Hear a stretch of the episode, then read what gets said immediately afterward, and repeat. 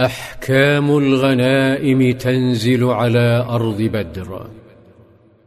كان ابن الخطاب يسير نحو عريش القيادة ولما وصل فوجئ بمشهد كدره فنبيه صلى الله عليه وسلم وأبو بكر يبكيان فقال يا رسول الله أخبرني ما يبكيك أنت وصاحبك فإن وجدت بكاء بكيت وإن لم أجد بكاء تباكيت لبكائكما.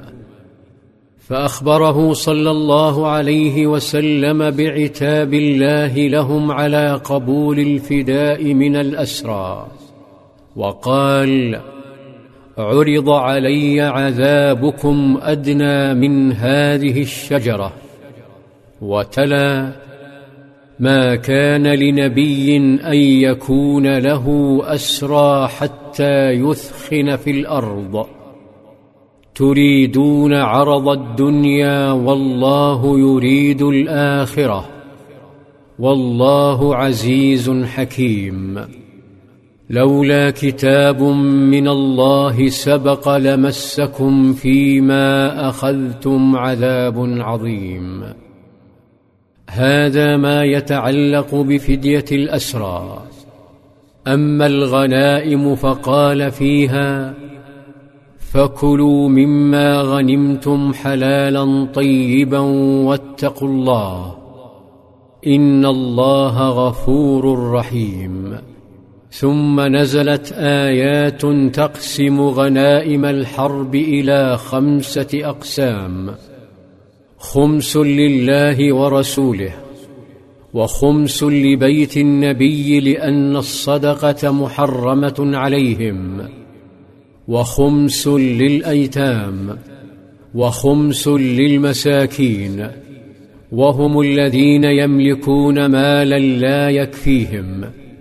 كما وصفهم سبحانه وأما السفينة فكانت لمساكين يعملون في البحر. أما الخمس الخامس فللمسافرين الذين نفد مالهم أو فقدوه.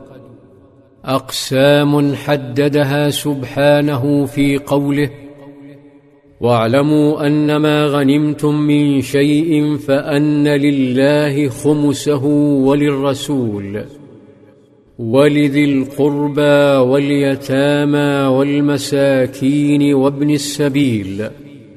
إن كنتم آمنتم بالله وما أنزلنا على عبدنا يوم الفرقان يوم التقى الجمعان. والله على كل شيء قدير. بعدها نادى صلى الله عليه وسلم سعدا فجاء خائفا. ولما أصبح أمام نبيه صلى الله عليه وسلم إذ به يمد له ذلك السيف ويقول إنك سألتني هذا السيف. وليس هو لي ولا لك وإن الله قد جعله لي فهو لك.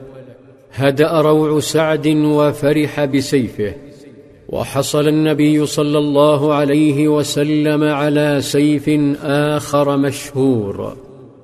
يتحدث عنه أحد الصحابة فيقول إن النبي تنفل سيفه ذا الفقار يوم بدر. لم تنته مدرسة بدر من تقديم الدروس. ما زال لديها الكثير.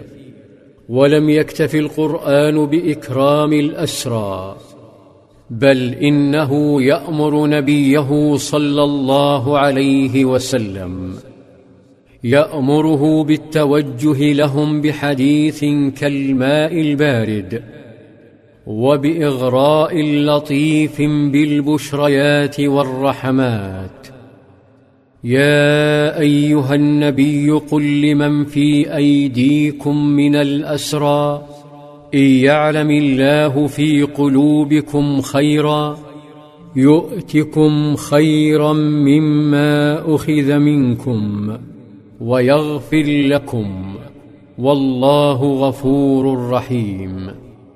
ثم أمر صلى الله عليه وسلم زيدا بركوب ناقته العظباء والتوجه إلى المدينة ليبشرهم بنصر الله. ركب زيد العظباء تنهب به الأرض. ولما وصل فوجئ بالمدينة في حالة حزن.